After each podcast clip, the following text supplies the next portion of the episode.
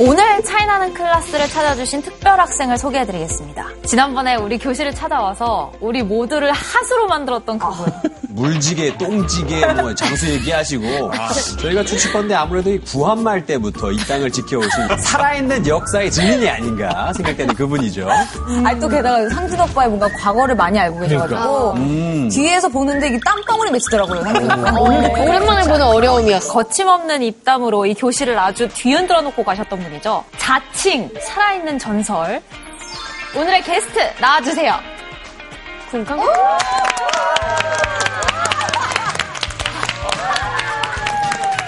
안녕하십니까 홍석철입니다.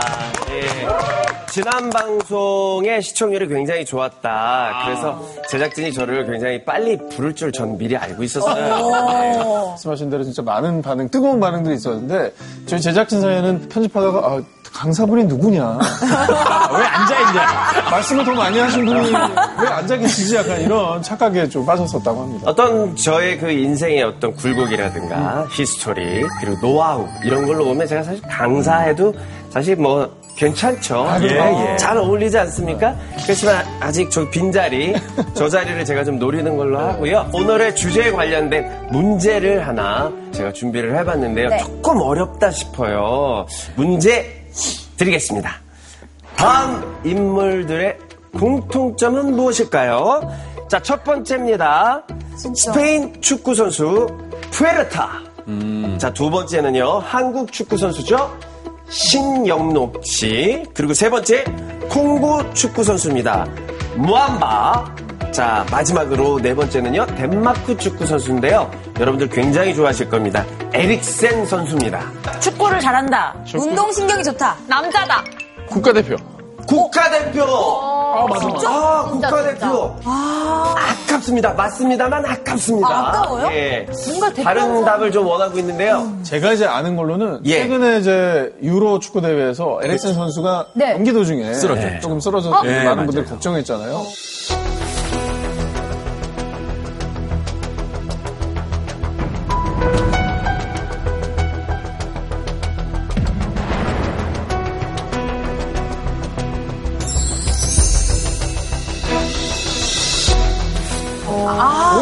조금 관련 있지 않을까. 네, 맞습니다. 그라운드에서 축구하다가 쓰러졌던 맞아, 맞아. 경력이 한 번씩 있으신 신영록 분들이에요. 자, 정답이 나온 것 같은데요. 네. 이분들의 공통점은요. 경기 도중에 심장마비 증세로 쓰러진 유명 축구 스타들입니다. 심장마비.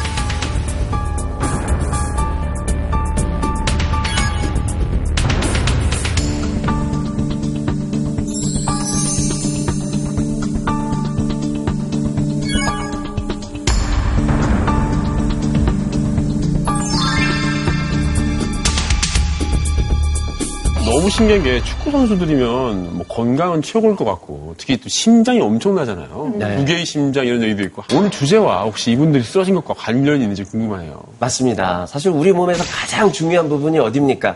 바로 제 얼굴이 아닙니까?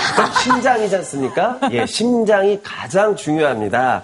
그래서 오늘 주제가 바로 그 심장에 대한 건데요. 자, 오늘의 전문가 선생님을 한번 모셔보도록 하겠습니다. 다 같이 선생님 나와주세요.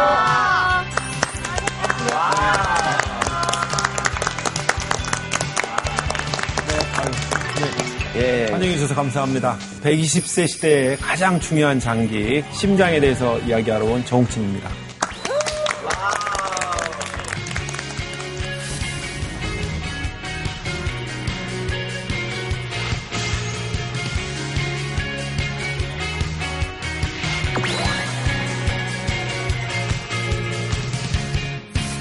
제작진 분들에게 들었는데 오늘도 진료를 막 끝내시고 진짜 쉬는 시간 없이 달려오셨다고 해요. 혹시 선생님 심장은 지금 괜찮으신가요?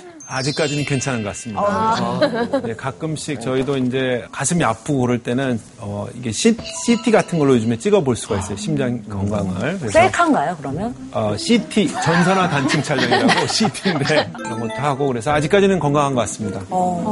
근데 사실 저같이 이제 50이 넘어가는 분들은 매해 뭐 건강검진 하다가 보면 여러 과 선생님들을 만나지 않습니까? 내과 선생님 조금 섬세한 느낌이고 외과 분들은 좀 와일드하고 피부과나 이런 분들은 뭐 피부가 뽀샤시하고 그런데 우리 심장을 담당하시는 우리 정 선생님은 글쎄 강심장 외에는 특징이 별로 없어 보이시는데 잘생겼죠. 그래서 이제 아, 그 예? 심장이 잘생겼죠. 아, 왜냐면 다들 심쿵하지 않았어요, 방금? 어, 심쿵했지. 예, 자기과 병으로 죽는다는 속설이 있어요. 그 의사들 사이에는. 그래서 그 자기과 병에 이제 관련이 오랫동안 보다 보니까 그런 비슷한 그 캐릭터를 갖게 되는 거죠. 그- 그래서 선생님 이제 그럼 좀 늘 흥분한 상태인가요?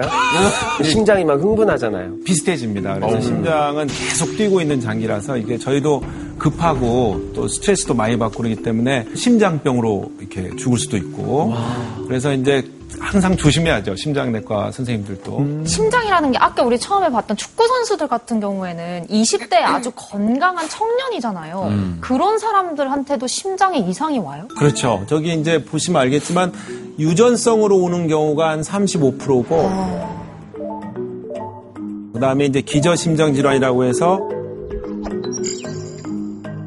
이제 심장 자체가 막 두껍게 태어나는 비대성 심근증, 그 다음에 심장 안에 이제 전기적인 배열이 잘못되면 이제 부정맥이 생기는데 갑자기 급성 심장사가 올 수가 있습니다.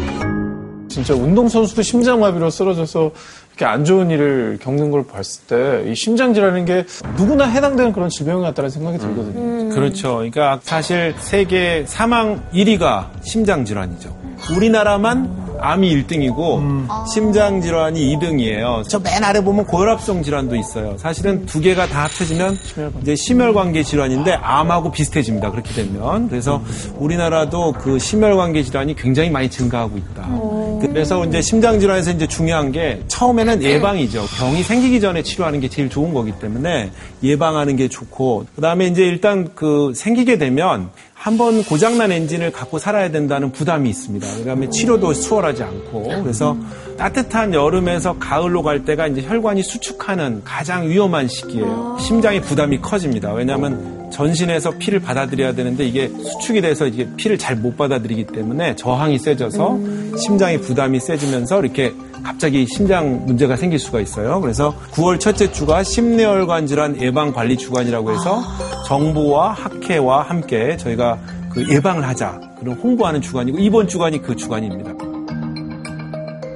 자, 무엇보다 심장에 대해서 주의해야 될 시즌인 것 같습니다. 오늘 듣게 될 강연의 주제는 무엇인가요? 그래서 오늘 강연은 이제 120세 시대의 가장 중요한 건강 엔진 심장을 지켜라입니다. 120분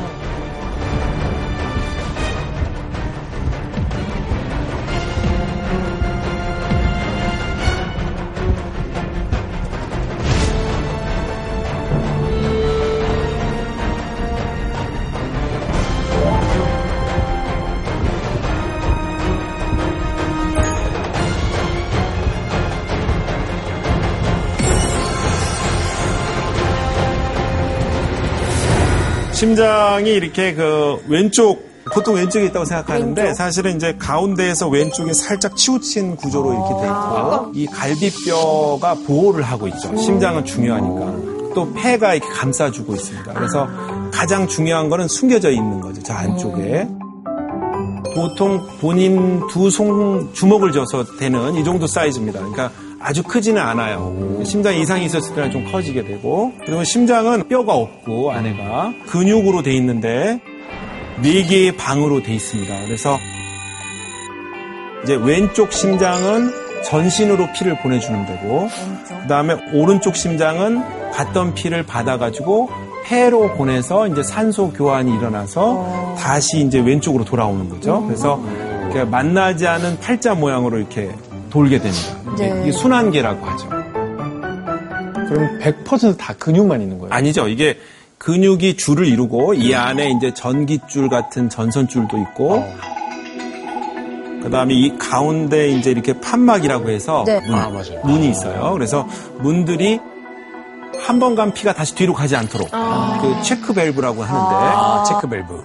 네. 몸도 근육이 많이 움직이면 막 쥐나고 그럴 수 아프잖아요. 심장도 그러면 막 쥐가 나거나 아플 네. 수 있을 것 같아요. 너무 그렇죠. 어떻게 풀어. 또 이제 심장 근육을 보면은 온몸의 근육은 세 가지로 나눌 수가 있어요. 골격에 있는 우리 근육 운동할 때 쓰는 가로무늬근이라는 게 있고, 그다음에 위 대장 장 쪽에 있는 민무늬근이라고 있어요. 그래서 가로무늬근은 운동할 때 이렇게 강력한 힘을 내게 해주는 거고, 민무늬근은 천천히 움직이면서 소화 같은 걸 시키고 이렇게 그런 건데 심장 근육은 그 두 가지의 장단점이 합쳐져 있어요. 특별한 wow. 근육이에요. 왜냐하면 이거는 계속 혼자서 뛰어야 되기 때문에 항상 적절한 운동 강도로 계속 뛰게 하는 아주 좋은 근육으로 돼 있어요. 그러니까 제일 고급이라고 볼 수 있죠. 심장 근육이. 그래서 전설의 고향 보면 구미호가 심장만 먹는 거죠. 어. 간. 그거는? 이제 간 먹죠. 뭘 먹더라고요. 간 먹. 반대 먹는 거죠. 그러면 이제 그 각 질환으로 한번 넘어가서 네. 우리가 아, 네네. 가장 많은 질환, 가장 많은 질환인데 그 별명이 있습니다. 침묵의 살인자. 뭘까요? 한국의 살인자. 혈, 혈압 관련된 거 아니에요? 부모님들. 어, 그렇죠. 네. 아, 고혈압. 고혈압. 그 회장님들 뒷목 잡고 쓰러지는 거야? 그렇죠. 아침 드라마마다? 드라마에서만. 드라마에서만 이렇게. 아버님, 따님을 저에게 주시죠. 정말 뒷목 잡는 상황이네요. 예. 사실은 고혈압은 증상이 없습니다. 그러니까 저런 장면은 어떤 장면이냐면 되게 뭐 스트레스를 받거나 갑자기 놀랬을 때 그때 놀래는 것 때문에 혈압이 올라가는 거지 혈압이 올라가서 뒷목을 잡는 게 아니다는 거죠. 순서 바뀐 거. 어, 순서가 바뀐 거죠. 근데 이제 고혈압이 이제 무서운 거는 원인이 없어요. 한 90에서 95%는. 원인이 없다는 건 뭐냐면 사실은 원인이 있는 건데 나이가 들면서 이게 혈관이 딱딱해지는 현상, 신축성이 없어지고 이게 호수 같은데 물이 계속 지나가면 나중에 딱딱해지고 갈라지고 하는 거하고 예, 맞죠? 그렇죠, 네네. 그러면서 고혈압이 많이 오는데 근데 가족력이 있으면 좀 더 증가합니다. 이게 같은 음식도 먹고 습관이 비슷한 부분도 있고 습관병이기 때문에 이게 그다음에 염분 섭취, 비만, 스트레스, 뭐 음주 아까 선생님께서 침묵의 살인자라는 네, 표현을 네. 해주셨는데 이게 느낄 수 있는 전조 증상이나 뭐 신호 같은 건 전혀 없는 거예요. 하나요? 없어요. 증상이. 속삭이지도? 없어요? 어, 증상이 없고 재보지 않으면 모르는 거죠. 혈압은. 아. 혈압은 재야지만 알 수 있는 거예요. 고혈압은. 그러니까 정확하게 잘 재는 게 중요한 거죠. 어 디서 어디가 이렇게 문제가 되는 수치인 겁니다. 목표 혈압이라는 게 있어요. 그래서 그 140에 90이 기준인데 130에 80까지도 낮춰줘야 돼요. 진단을. 자주 재면서 좀 체크를 하면 조금이라도 예방할 수 그렇죠. 있는 예방을 할 수 있는데 그 무서운 거가 이제 무증상이다가 합병증이 생기는 거죠. 고혈압의 합병증. 무슨 합병증이 뭐가 합병증은 크게 다섯 가지가 있습니다.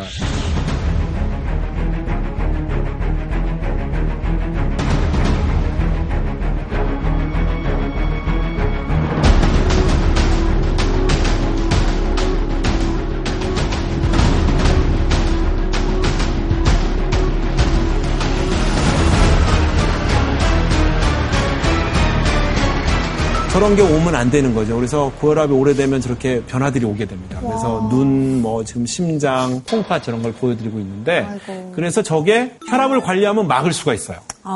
근데 혈관에 저렇게 막 찌꺼기 같은 게 막혀 있고 이럴 때 그때 선생님 같은 분 찾아가면 되는 거잖아요. 아니죠. 선생님이 좀 긁어내 주시는 거 아니에요? 아니, 아니, 아니. 아니, 그 전에 먼저 가셔서 그, 그런 걸 막아 주셔야 돼요. 그래서 저희가 뒤로 가는 거를 무조건 원하시는데 꼭 그건 아닙니다. 그러니까 계속 제가 자동차에 비유를 하는데 세차가 될 수는 없어요, 갑자기. 그래서 그 상태에서 가장 관리를 잘해서 오래 잘 쓰시면 되는 거라고 생각하면 되겠습니다.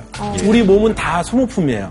그래서 저런 장기에 무슨 문제가 있는가를 꼭 1년마다 검사를 해 주셔야 된다. 그러니까 제가 이, 그 약타러 오시는 분들한테 1년마다 검사하려고 그러면 방금 전에 한 것 같은데 왜 또 하냐. 어?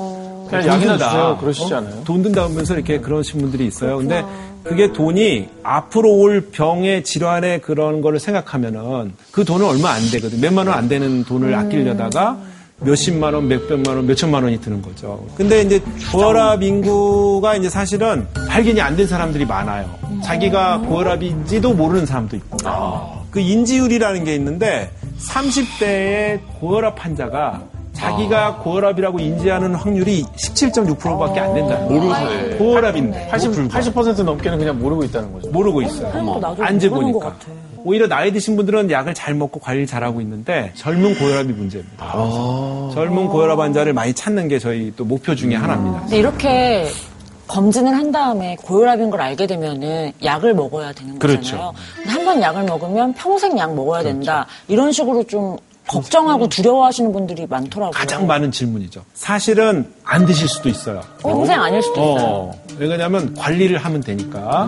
그러니까 약이 첫 번째는 아니에요. 그 다음에 나오는 이제 생활요법 치료가 더 먼저 선행이 돼야 됩니다. 고혈압을 진단했을 때 약을 드리는 분은 아주 높은 분들은 약도 드리고 저것도 하는데 어느 정도 높은 분들은 저걸 먼저 해야 되는 겁니다. 저걸 6주에서 8주를 먼저 하고 다시 측정을 해봐서 그래도 높으면 약을 드리는 겁니다. 그래서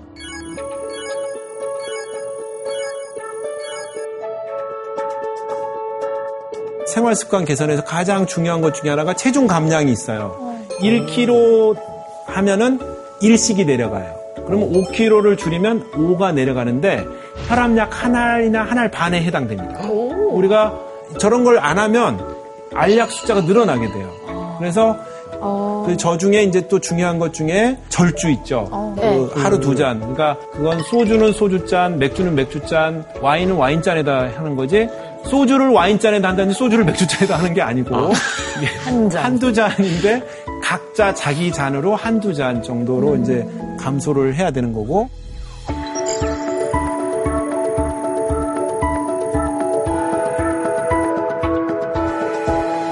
그래서 이제 고혈압은 끝내고 이제 두 번째 막히면 죽는다.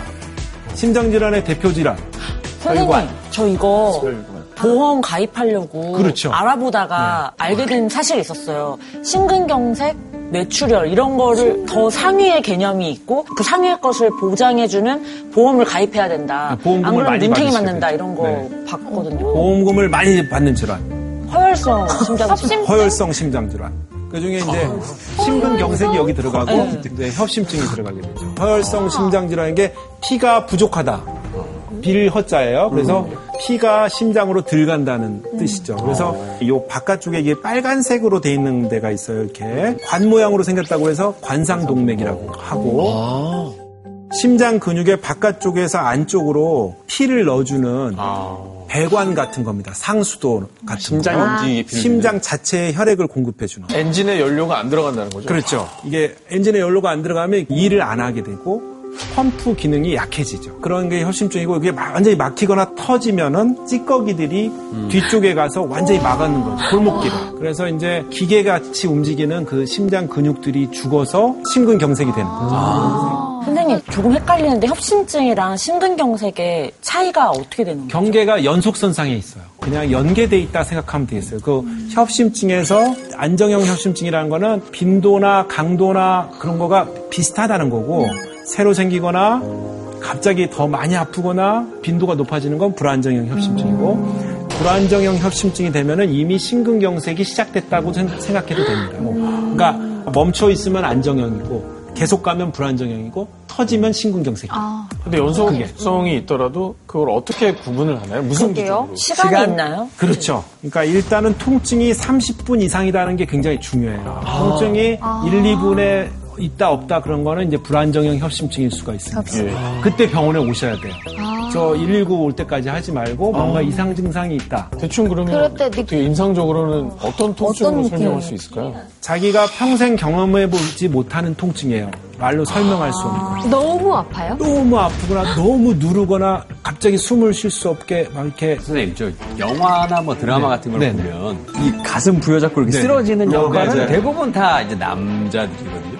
이게 실제로 남성들한테 더 많은 질병인가요? 네, 실제로 남성이 조금 더 많은데 왜요? 왜요? 이게 생명의 신비인데 그러니까 아이를 낳아야 되는 시간 동안에는 그 에스트로겐이라는 호르몬이 나와가지고 혈관을 보호해 줍니다. 그래서 굉장히 좋은 상태를 유지시켜요. 왜냐하면 이 종족을 계속 봐야 되기 때문에 그래서 폐경 전까지는 여성의 그, 그 혈관 상태가 되게 좋습니다. 사실 진짜. 폐경 후에는 근데 굉장히 급속도로 나빠집니다. 그래서 남자만큼 나빠져요, 갑자기. 그래서 여성들의 그런 그 심장 질환이 급증하게 됩니다.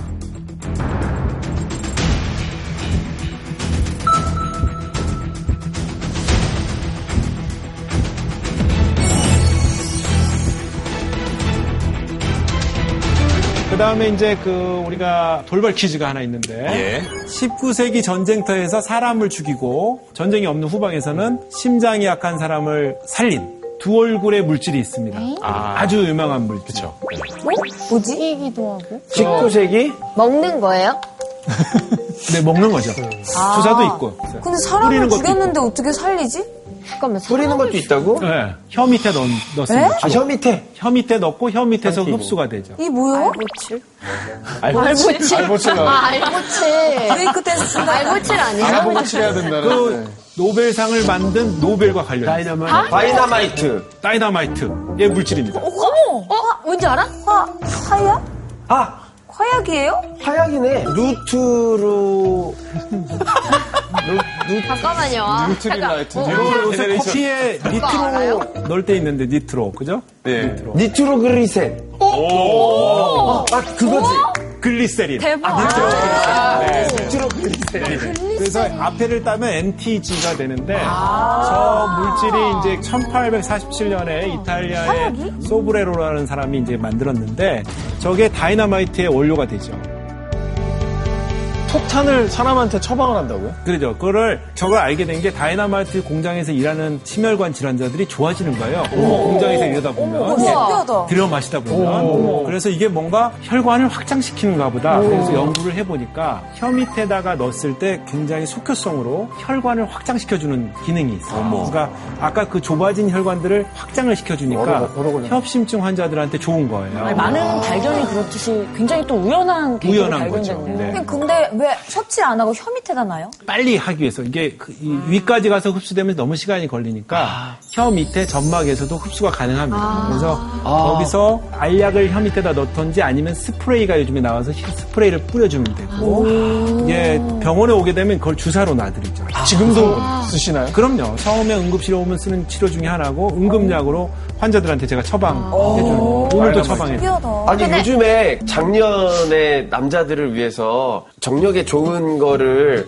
혀 밑에나 혀 우- 여기다 그렇게 얹는 아, 거. 점막에다 붙이죠. 점막에다 네, 네. 붙이는 게 효과가 빠른 제품들이 나온 거랑 네. 같은 이치네. 맞, 맞습니다. 이게 아, 나왜 알지? 아, 그런 게 있었어요. 아, 잘하시네요. 그렇죠. 비아그라라고 유명한 그 물질도 사실은 그 실데나핀이라는 물질인데 그게 이제 혈관 확장제로 먼저 개발이 됐습니다. 그래서 원래는 협심증 약으로 개발됐는데 이게 문제가 병든 혈관은 안 늘리고 정상 혈관만 늘리는 거예요. 그래서 이제 발기부전 치료제로 개발이 된 건데 그 아하. 부작용이었던 거죠. 그러니까 심장 질환 환자한테는 안 좋은 거예요. 그래서 사실은 그 심장 협심증을 가지는 분들은 드시면 안 됩니다. 돌아가실 수가 있어요. 그래서 그리고 특히나 이런 니트로글리세린 같은 혈관을 확장시키는 약을 드시는 분들은 더 안 좋을 수가 있어요. 선생님 근데 그 노벨상 네. 그 만들었던 그 노벨도 사실 이걸 폭탄 만든 사람인데 이 사람도 처방을 받았어요. 그러니까 이분이 사실은 노벨상을 만든 그 자금의 근원이 다이나마이트 공장으로 돈을 번 거예요. 그렇지. 그거를 자기가 개발한 건 좋은 뜻으로 이제 공사할 때는. 그 이제 도로를 만든다든지 터널을 만든다든지 그런 데 쓰라고 만들었는데 그게 전쟁에 이용되는 걸 보고 마음이 아파서 만든 상이 노벨상입니다. 자기 재산을 내놔가지고. 네, 이 사람이 결국 심장 질환이 생겨서 니트로글리세린을 쓰게 됐어요. 아, 그래서 본인이. 자기가 심장약으로 니트로글리세린을 하게 되니까 이게 운명의 장단이 아니냐.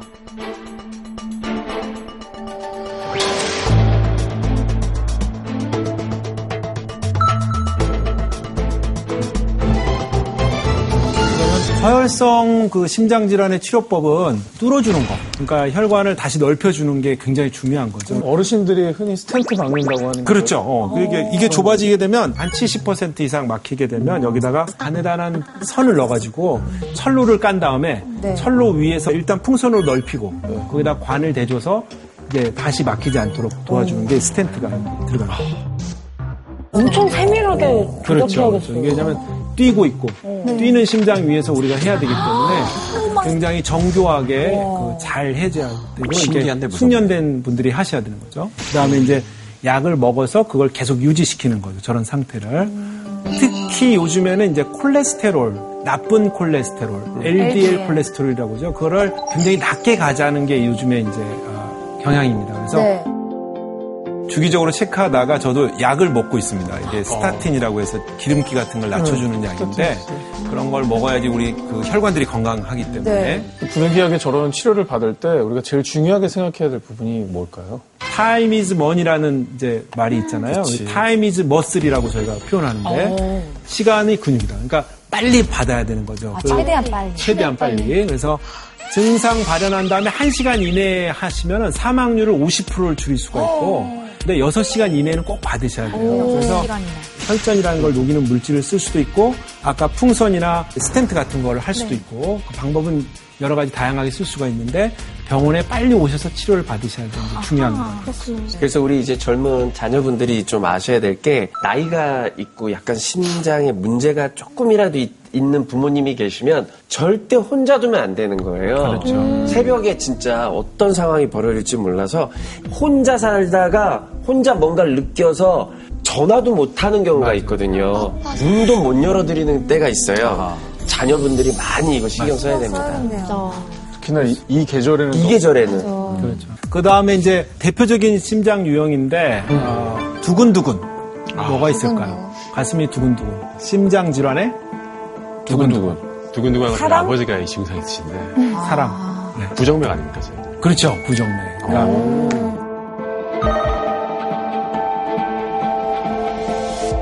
순서대로 뛰는 거를 정맥이라고 하죠. 딱 딱 딱 뛰는 건데 이제 부정맥은 딱 딱 딱 딱 딱 이렇게 불규칙하게 뛰는 거를 이제 부정맥이라고 합니다. 그래서 심장이 명령 체계가 전기로 연결된다고 그랬잖아요. 그래서 전기를 잘 전달해야 되는데 전도로라고 하는 그 전기 체대에 문제가 생기면 불규칙하게 뛰게 돼요. 심장이.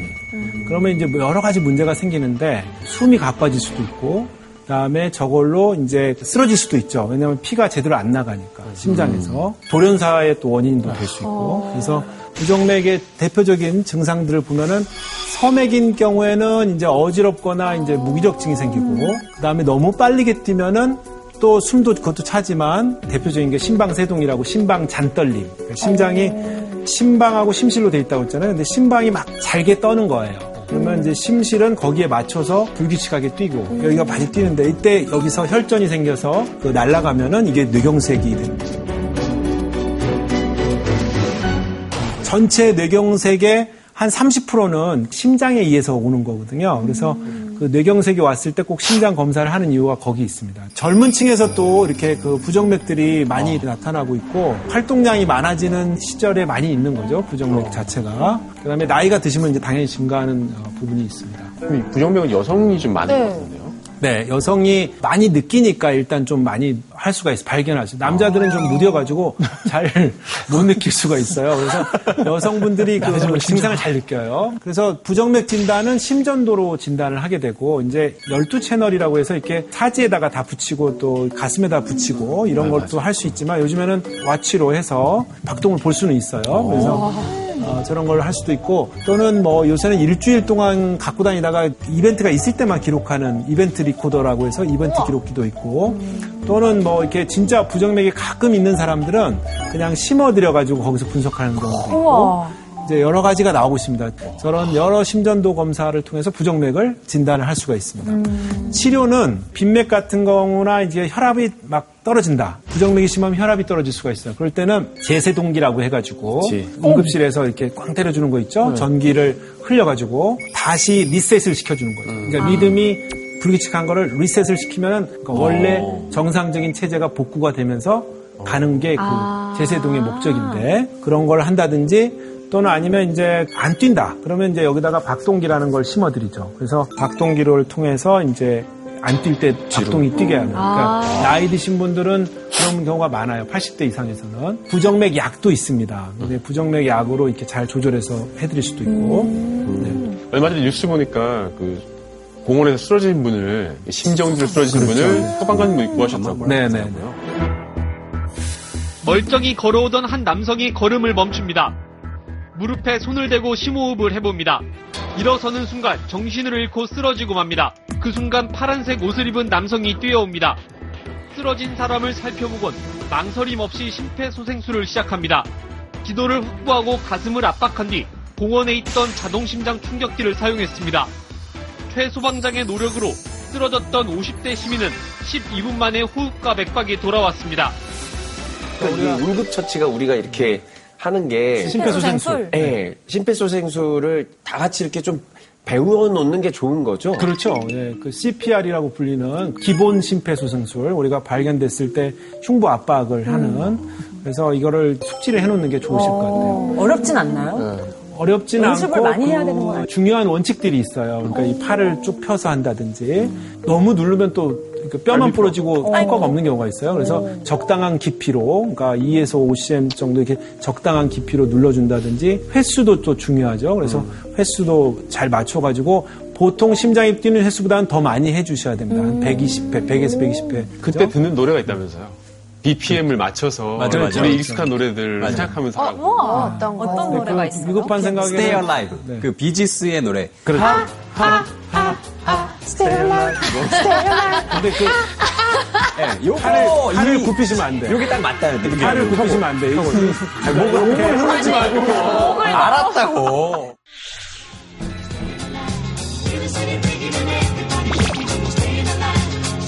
Push down five or six centimetres. That's about two inches in old money. Push hard and fast, about two times. 저희가 그럼 이제 좀 배울 수 있을까요? 그럼요. 근데 이제 심폐소생술은 많이 해보셨을 테니까 우리가 AED라고 해서 자동 제세동기가 있습니다. 공공장소나 이런 아, 뭐 지하철에. 그렇죠. 보면 공항. 지하철, 뭐 큰 건물에는 다, 있지. 자동 제세동기가 있는데 여기서 한번 그거를 우리 차이 나는 클래스이기 때문에 네. 차이 나게 한번 배워보도록 하겠습니다. 대표 보라씨가. 네. 제가 한번 대표로 시범을 보이겠습니다. 와.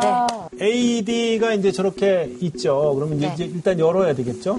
이거를 이렇게 엽니다. 어. 그 다음에 이제 꺼내고. 네. 제세동기 뚜껑에 있는 흰색 사각형 포장을 꺼내십시오. 네, 꺼냈습니다. 흰색 패드 하나를 파란색 비닐에서 완전히 떼어내십시오. 이렇게 그렇죠. 뜯었습니다. 그러면 흰색 패드 하나를 파란색 비닐에서 완전히 떼어내십시오. 그렇죠. 아, 뗄 때까지 계속 보여주나. 하나를 네. 어, 뗐어, 뗐어. 패드를 환자에게 잘 여기, 붙이십시오. 여기죠. 여기 네. 위치가 두 군데 있죠. 네. 그래서 이렇게 다음 두 번째 흰색 오른쪽 그 가슴 위쪽에 하나 떼어내십시오. 어, 왼쪽이 아니라 오른쪽이네요. 이게 심장이 이렇게 있기 때문에 심장의 위와 아래에다가 붙여주는 겁니다. 이게 적, 여기 아, 적국지 심장 아래쪽에. 대각선으로. 여기요. 네, 네. 오. 그래서 대각선 방향으로 심장이 갈 수 있게 잘 붙이십시오. 패드 위치가 심장에 바로 하는 게 아니고 심장의 위에서 아래로 이렇게 위하고 아래로. 그러니까 대각선에 대각선. 위치하는 거죠. 심장을 놓고 이게 맨살에 붙여야 되는 거죠, 선생님? 네. 그러면 환자가 있을 때 일단 벗겨야지. 벗겨야 되네요. 벗겨. 힘줘야죠. 벗겨야지. 이 다음에 이제 심장 리듬 분석 중입니다. 이렇게 그런 말이 나옵니다. 그래서 심장 리듬을 분석한 다음에 네. 이게 제세동을 해야 될 리듬이라고 생각이 되면 제세동을 눌러주세요라는 표현이 나와요. 그때 그 제세동 버튼만 누르면 됩니다. 이 사람한테선 떨어져야 돼요. 아, 니면 있죠. 감전이 될 수가 있어요. 몸이, 몸이 붙은 상태로 있으면은 그러니까 모든 사람을 떨어지라고 한 다음에 제세동 버튼을 누르면 얘가 이제 들어가게 됩니다. 진짜 어느 정도 떨어져 있어야 돼요? 이 정도? 아니 그 너무 몸만 멀고요. 안 닿으면 돼요. 아, 몸만 이 정도. 여기 너무 멋있다. 보라 몸만 안 되고 돼요. 몸만 안 되고 있으면. 살고 나도 살고. 그렇죠. 그 다음에 이제 이거 안 되면 계속 반복을 하면 됩니다. 아. 계속 그 리듬 분석하고 다시 제세동을 누르고 이렇게 반복. 잘 잡히면 이게 그만해도 됩니, 됩니 다라고 알려주나요? 그렇죠. 안 해도 된다고. 리듬을 분석한 다음에 누르지 않으셔도 됩니다. 이렇게 나옵니다. 네, 수고하셨습니다. 네.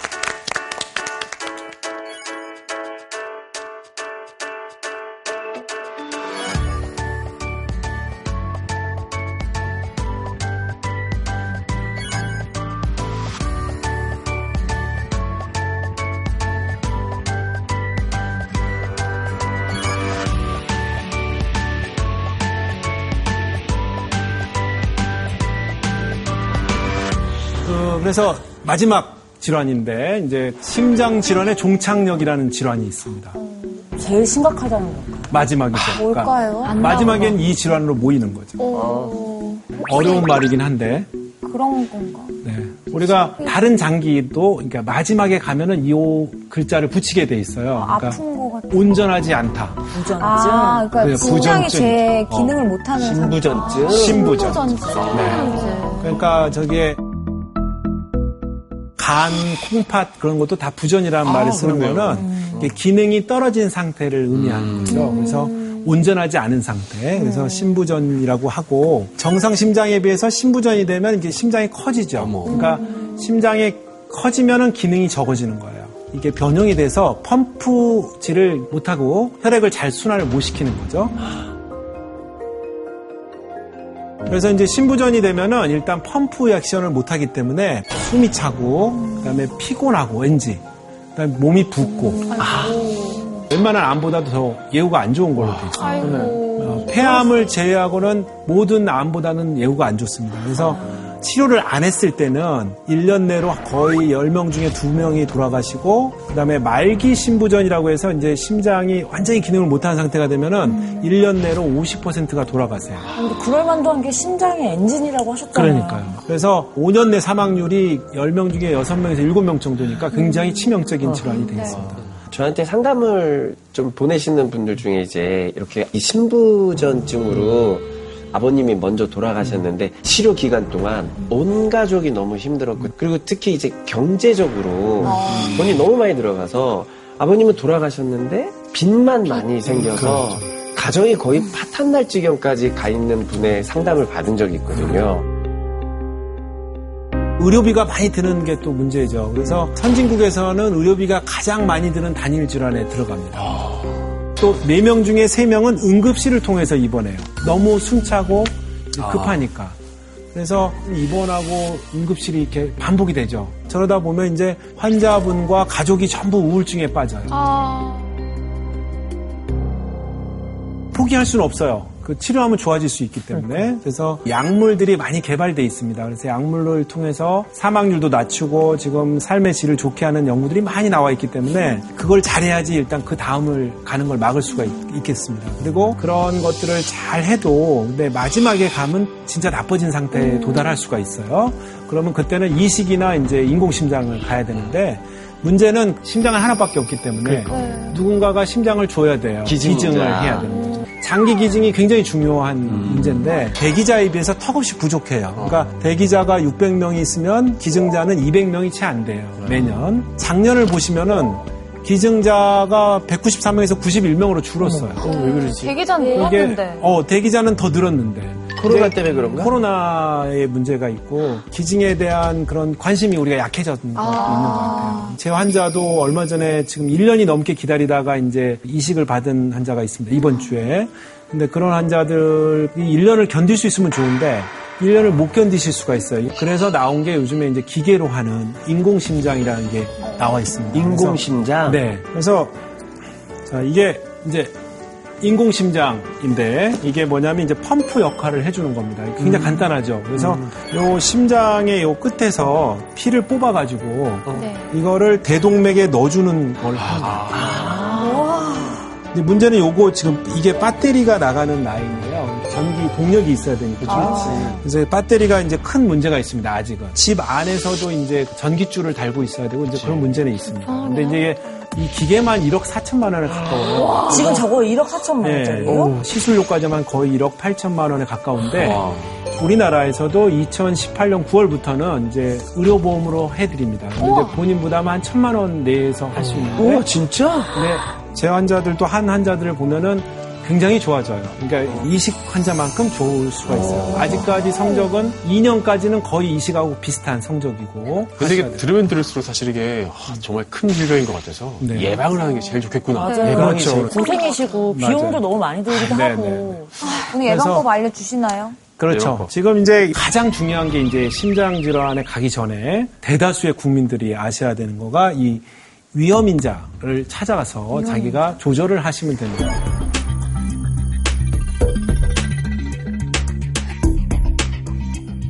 그걸 볼 수 있는 좋은 거가 이제 한국 전쟁 때 우리 미군 장병들이 돌아가신 분을 그때 부검을 한 결과가 있어요. 옛날에 나온 거죠. 네. 그때는 콜레스테롤이 엄청 창궐하던 통조림, 햄, 치즈, 뭐 근데 담배는 다 피고 있었고 야채도 없고. 그 시절이죠. 고혈압도 조절 안 하던 시절이니까 20대의 77%에서 동맥경화가 심장 77%? 20대가 네, 심장 혈관에서 발견된 거예요. 근데 이게 그 다음에 아프가니스탄 21세기 돌아와서 10%도 안 되는 사람에서 동맥경화가 발견이 됐다.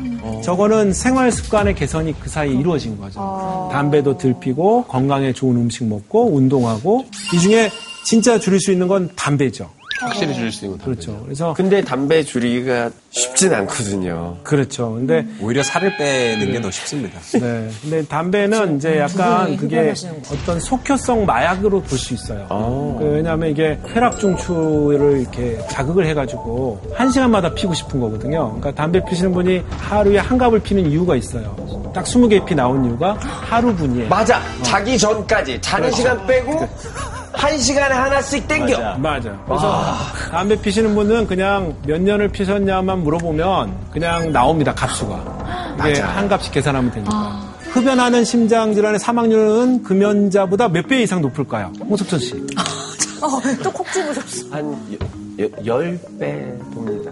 10배까지는 아닙니다. 아, 10 배는 아니에요? 10배라는 건 아까 50% 다행이라는 10%가 굉장히 큰 거거든요. 그러니까 10배까지는 아닌데 다른 인자가 결합되면 이제 더 높아질 수 있는데 일단 그 실제 팩트는 2.2배예요. 2.2배인데 저거는 이제 기간과 또 상관이 있어요. 이게 담배 피냐 안 피냐가 문제가 아니라 총량도 중요한 거예요. 얼마나 오래 몇 년을 어, 봤냐. 그러니까 몇 년 동안, 그러니까 하루라도 빨리 끊는 게 도움이 됩니다. 오늘 끊는 거하고 내일 끊는 건 다를 수가 있습니다. 사실 제 친구는 중학교 때부터 폈고요. 저는 서른 살 때부터 폈거든요. 아무 상관없고. 어떤 사람은 90살까지 피더라도 오래 사시는 분도 있어요. 그러니까 남하고 비교하지 말고 본인만 생각하시면 돼요. 내 몸이구나, 그냥. 냉정하게 술이 더 위험합니까? 담배가 더 위험합니까? 암이나 심혈관 질환은 담배가 최고로. 아까 특히 동맥경화에는 담배가 안 좋고 술은 아까 신부전 상태에 들어가면 안 좋아요. 부정맥 신부전. 그러니까 술은 약간 여유가 있어요. 약간 한두 잔이 자꾸 나오는 이유가 일반 사람들이 금주까지는 아니어도 됐는데 이게 질환에 들어가면 좋지는 않아요. 술도. 근데 담배는 아예 안 좋아요. 누구나 다. 전 국민. 일단 그래서 그 우리가 흡연은 2.2배인데 흡연 고혈압이 합쳐지면 4.5배가 돼요. wow. 그 다음에 이제 고지혈증이 결합이 되면 16배가 돼요. 근데 고지혈증은 저도 약 먹고 있다고 그랬잖아요. 이게 나쁜 콜레스테롤이 어느 정도 넘어갈 수가 있어요. 좋은 콜레스테롤 낮아지거나 뭐 중성 지방이 높아지거나 그런 거를 감안하면은 다 끊어야 되는 거예요. 담배는 물 일단 끊어야지 나머지는 오더라도 약을 먹고 조절하는 거고 그런 분들은 국가에서 6개월 동안 금연 보조제를 먹는 약으로 나왔어요. 그, 그 약을 먹으면 니코틴이 가도 별로 이렇게 맛이 없어요. 담배를 펴도 맛이 없게 만들어요. 피고 싶은 간절한 욕망을 없애줘요. 선생님 이거 경험담이죠? 그럼요. 그 약이 처음 들어왔을 때 이제 그 약을 먹고 끊었기 때문에. 아, 진짜요? 끊을 수 있어요. 본인 의지가 있으면. 전 국민이 끊어야 될그 목표 중에 하나입니다. 아니 그리고 가장 심지어 중요한 정욱진 교수님은 끊으셨잖아요. 맞아요. 저분도 뭔가 약점이 있겠지. 어, 약점 찾으면 나오지. 더, 더, 더 나오기 전에. 일단 그래서 그 이제 운동으로 넘어가면 운동은 매일 앉아있는 시간이 너무 많으면 위험 질환도가 54%라는 건 반절 이상 증, 증가하는 건데 몇 시간일까요? 8시간? 다섯 시간. 아, 여섯 시간. 다섯 시간? 12시간. 2시간. 네 시간? 너무 잘 맞췄는데? 네 시간. 시간을 근데 보여주시면 연속적으로인가? 어, 8시간. 아니 근데 선생님 네. 직장인들 거의 다 저렇게 앉아있다. 어, 맞아. 오늘도 많이 앉아 계신데. 학생들도 그렇고. 저희 어떻게 여기 녹화 때문에 지금 거의 두 시간 동안 앉아있어요. 잠깐 서셨잖아요. 네. 서서, 서서 하셔야 될 것 같아요. 이제 어, 깨우내라. 박수도 한번 치시고. 감사합니다, 이렇게. 기립박수까지 이렇게. 근데 일어나 있을 것도 간격을 한 몇 분 정도 이상 해주면 좋아요. 원래 50분 있으면 한 10분은 일어나줘야 돼요. 이게 저 말은 10분이 쭉 8시간 30분 쭉 앉아있을 때 위험하다는 건가요? 아니면은 전체 시간, 시간인가요? 전체 시간이고 전체 시간? 쭉 앉아 있으면 진짜 위험하죠. 진짜. 왜냐하면 그럼 우리가 대한민국 직장인은 전부 다 위험에 빠져 있네요. 그렇죠. 그러니까 직장인들, 중간 중간에 학생들, 일어나고 어, 일어나서 일하는. 습관도 들이고 이제 그래야 될 것 같아요. 근데 뭐 직장인들뿐만 아니라 소파에 앉아 있는 거, 뭐 이런 거 다 포함하면 모든 전 국민이 다 위험할 수 있는. 앉아있을 바에 누워있는 게 낫나요? 대신에 누워있는 건 아니 저게 저게 의미하는 거는 운동량이 적었다는 걸 의미하는 거예요. 그러니까 저게 등 통계기 때문에 저 나머지 시간에 운동한 사람은 저만큼은 아니겠죠. 그러니까 이게 앉아 있는 상태에서도 움직여줘도 돼요. 이렇게 스트레스 스트레칭을 해주고. 그래서 이제 경기를 하나 하겠습니다. 어. 일어나 걸어가기 검사인데 원래 이게 노인들한테 하는 검사긴 한데 일단 앉았다가 3m 갔다가 다시 돌아와 앉는 가장 간단한 건데 그 시간이 10초 내에 해야 돼요. 원래. 10초요? 네, 오늘은 이제 빨리 들어오신 분한테 제가 메달을. 지금 제가 신호를 주, 면 예, 이거 뭐. 내가 긴장돼. 왜 내가 긴장돼? 할수 있어. 알았어, 알았어. 산체스 너무한 거 아니에요? 제가 신호를 주면 신발이 좀 시작하시면 됩니다. 알겠습니다. 보기 있어서.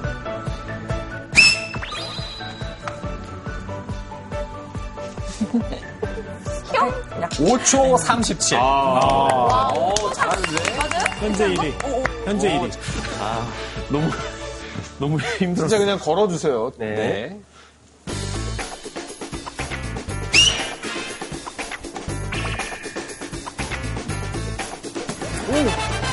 사 4초 94. 빠른 기록을 위해 맨발로. 아, 그렇죠. 누군가는 이럴 수, 이럴 아, 하려다 말았는데, 아. 갑니다. 오빠 이기겠다고. 아, 내가 이겼다. 넘어지는가? 이미 이쁜 척하고 걷는 순간 넌 졌어. 5초 50. 그거 봐. 5초 50. 내가 제일 느리네.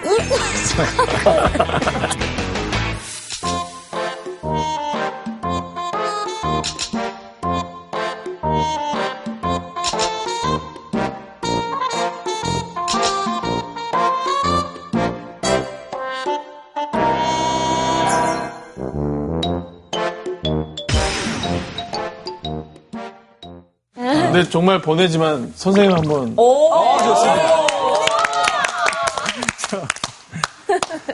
더 천천히 마세요. 더 천천히 운동도? 하시고, 하셨고. 내가 보기 이, 시작 하면 가는 겁니다. 자, 자, 이제 갑니다. 시작! 선생님. 3m 안 가고 3m 안 가고 6초 34. 네, 네, 네. 아유. 근데 가까스로. 생각보다 일어나. 일어나는데 시간이 오래요. 진짜 이렇게 오래 걸렸군요, 일어날 때. 그러네요. 저 뒤에 이제 나올 텐데 희귀 난치성 질환의 폐고혈압이라는 게 있어요. 그래서 폐고혈압 연구회에 제가 회장이기 때문에 거기에 폐랑 심장이 그려져 있는 배지가 있습니다. 그래서 선물로 이렇게. 건강하세요. 아, 저거 거시니까 이제 금연 홍보대사가 되셔야 그렇죠. 될 이게 것 같아요. 네. 담배도 끊으시라고 이렇게 심장하고 폐가 들어가 있어요. 심장하고 폐 여기 심장과 폐 네. 이렇게 우리 기념처럼 이렇게.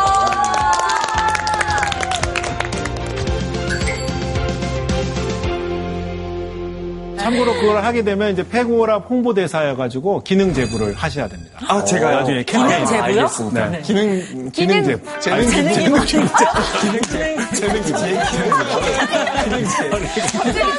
왜 이게 형부 제보가 지금. 사장님부터 제보는 불가능하신 분이거든요. 고려를 좀 부탁드리겠습니다. 그래서 재능 기부를 하시는 걸로. 네. 하겠습니다. 그래서 이제 일어나 걸어가기 검사의 결과를 보면은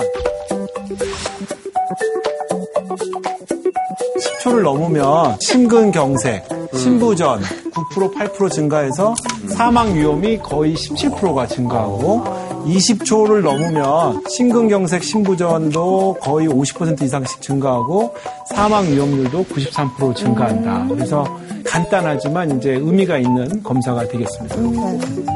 선생님 솔직히 운동하시죠? 약간 몸이 다부져 보여요.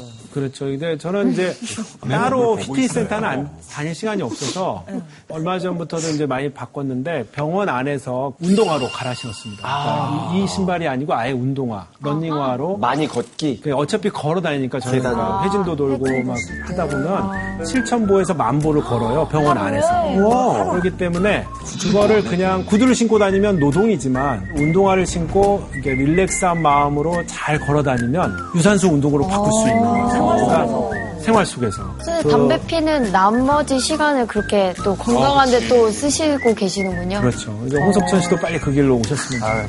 제가 한강을 저도 두시간 걷고 밤에 담배를 한 대 핍니다. 맛있습니다. 달다. 네. 요거 요거 안 좋은 건가요? 그게 원래 그 위험한 게 달아요. 항상. 달아. 기시간 운동했잖아요. 그러면 일부 거 위한 아니에요? 이보 후퇴 아닙니까? 유머로 데인저를 그냥 한국말로 읽으면 단 거잖아요. 단 거죠. 단 거는 데인저한 거죠. 아. 단 거는 위험하다.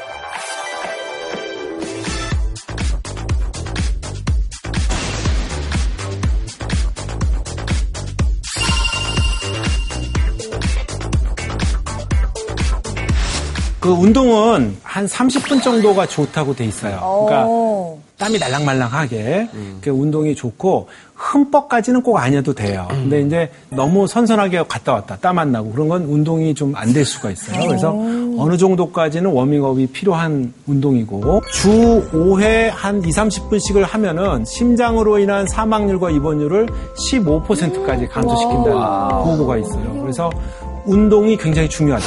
근데 그다음에 선생님 이제 그 네. 운동을 좀 과하게 하다가 심장마비가 오는 순간도 있지 않습니까? 아까 우리 손 그렇죠. 그다음에 선생님 이제- 그 네. 운동을 좀 과하게 하다가 심장마비가 오는 순간도 있지 않습니까? 아까 우리 손 그렇죠, 처음- 그렇죠. 처음에 그렇죠. 운동선수분들 맞아요. 그러니까 운동선수들도 아까 이제 맨 처음에 다뤘지만 마라톤, 그 다음에 무슨 등산 같은 경우도 너무 심하게 하시면은 네. 이 심장에 무리가 갈 수가 있습니다. 그러니까 심장 기능이 좋으신 분들이 트레이닝의 개념에서 운동선수가 하는 건 좋은데 과부하를 걸면 안 돼요. 그러니까 우리가 자동차가 언덕을 올라갈 때 엔진 소리가 다르잖아요. 조금만 경사도가 올라가도 사실은 심장이 일을 많이 해야 돼요. 등산이라든가 마라톤은 심장 기능을 잘 체크를 하고 너무 무리하게 처음서부터 하는 거는 위험할 수 있다는 그러니까 걸 저도 말씀을 사이클 좋아해서 뭐 네. 다양한 운동하면서 이제 심박을 체크하거든요. 어느 정도 이상 올라가면 조금 이제 심박수를 중심으로 해서 운동량을 정하긴 하는데 예. 사람마다 다 다릅니다. 그 운동량을 정하는 거가 워밍업의 수준으로 하시는 게 좋고 그다음에 일주일에 총량도 너무 많으면 안 좋다는 보고들도 있기 때문에 그러니까 적당량 하시는 게 좋습니다. 그래서 이제 오늘 사실은 이제 9월 첫째 주니까 네. 정기적으로 우리가 체크해야 될 부분들을 다시 한번 점검해 보겠습니다. 일단은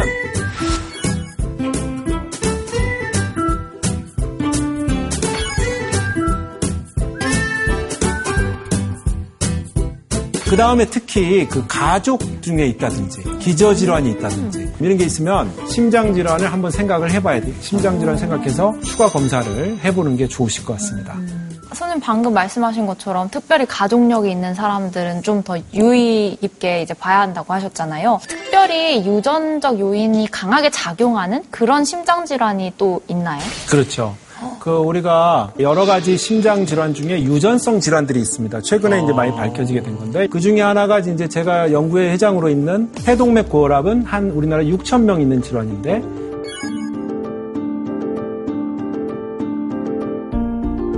이게 가족성이 좀 있어요. 유전성이. 그 가족인 경우에는 60, 70%가 그 유전자를 가지고 있어요. 그래서 이 질환이 굉장히 치명적인 질환이에요. 문제가. 그 제가 배지도 붙여드렸지만 이 폐동맥 고혈압은 세상에서 가장 슬픈 질환이라고 돼 있어요. 왜냐하면 이게 나이 들어서 걸리는 병이 아니고 40대 중반에 여성이 많아요. 80%가 여성이고 40대 중반에 발견이 돼요. 근데 3년밖에 못 사는 병이에요. 그러니까 암보다도 훨씬 무서운 질환. 이렇게 위험한 게 있었어요? 예. 그래서 근데 이거는 숫자가 너무 적다 보니까 우리가 사회적 관심이 없었는데 우리 의학이 발달되면서 많이 찾아내게 됐어요. 특히 심초음파 검사 같은 걸 하면은 찾아낼 수가 있는데 지금 치료하고 있는 한 1,500명에서 2,000명의 환자들이 있습니다. 전국에. 그 가족들은 검사를 또 해 보셔야 되는 거죠. 그래야지 되는데 문제는 우리나라 지금 치료하고 있는 한 1,500명에서 2,000명의 환자들이 있습니다. 전국에. 그 가족들은 검사를 또 해 보셔야 되는 거죠. 그래야지 되는데 문제는 우리나라 환자들의 가족들이 그런 유전성 질환이라고 그러면 되게 이제 기피해요. 우리 가족의 수치다. 감추고 우리 집안은 그럴 리가 없어. 근데 이런 게 아직도 남아 있어요 우리나라에. 근데 이게 굉장히 안타까운 게 조기에 발견하면 치료가 거의 완치까지도 가질 수 있는 질환이에요. 치료하면 일단 10년 이상 연장을 시켜드리고 거의 완치가 되면 거의 정상인과 가깝게 저희가 근거를 찾았어요. 그 다음에 조기에 발견하면 어릴수록 거의 완치에 가깝게 조절해 드릴 수가 있어요. 그래서 꼭 이 방송을 들으시는 분 중에 유전성 질환이라는 걸 한 번이라도 의심들은 어, 그 가족들은 유전자 검사를 두려워하시지 말고 그게 우리 가족의 행복을 지키는 굉장히 중요한 첫걸음이다.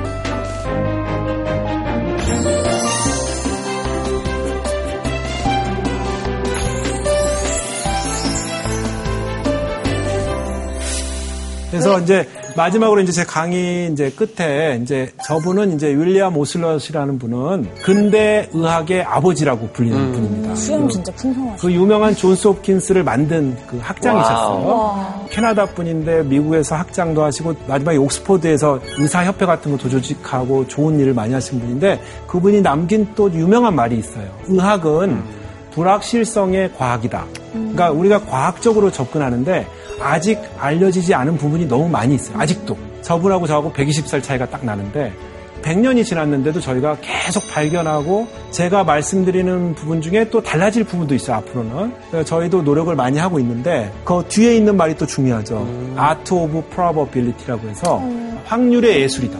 그러니까 저희가 계속 퍼센테이지 몇배 그런 걸 자꾸 강조하는 이유는 고위험군인 경우에는 특히 유전성인 경우에는 그런 확률이 있다 그러면 꼭 그 검사를 해서 치료를 받으셔야 되는 거죠.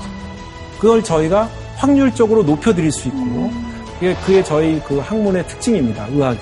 그래서 잘 조절하고 관리를 해야지 그 무서운 합병증들 마지막까지 안 가는 그런 계기가 됩니다. 특히 심장 혈관 질환에서는. 그래서 첫 걸음은 예방이다. 네. 오늘 강의를 마치도록 하겠습니다.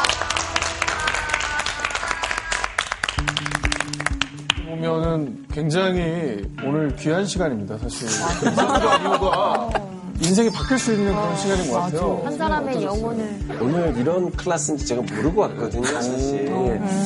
저한테 따끔한 어떤 충고가 되지 않나 싶고요. 심호흡을 하고 그렇죠. 좀 걸으면서 운동도 좀 해야 될 것 같아요. 정국이 앞에서 한번 약속 좀 한번 해주세요. 네. 앞으로 오늘 이후로. 혹시 제가 진짜 약속 금연을 보기 했어요. 전에 예? 밥 사주기. 아, 아, 그래요? 그러지 마시고 금연하세요. 그래 진짜 금연하세요. 최선을 다해서 네, 노력해보겠습니다.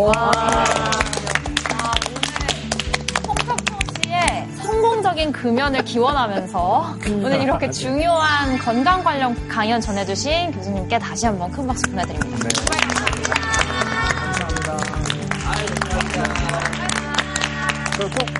꼭 끊고 이렇게 성공해서.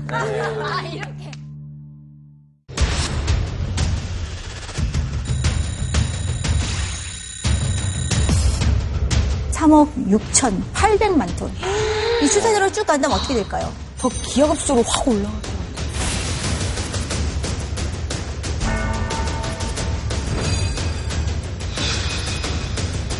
어떡해. 아, 마음 아파. 충격적이다 진짜. 미세 플라스틱이 어떤 영향을 미치는지가 되게 중요하잖아요. 궁금하시죠? 네. 그래서 우리가 어떻게 되나? 건강한 사람의 대변에서 일주일이면 5g, 한 달이면 칫솔 하나 분량 네, 먹을 수가 있습니다. 이제 문제 뭐냐 그러면 계속 지금 만들어지고 있다는 거예요. 근데 이렇게 살 수는 없지 않습니까?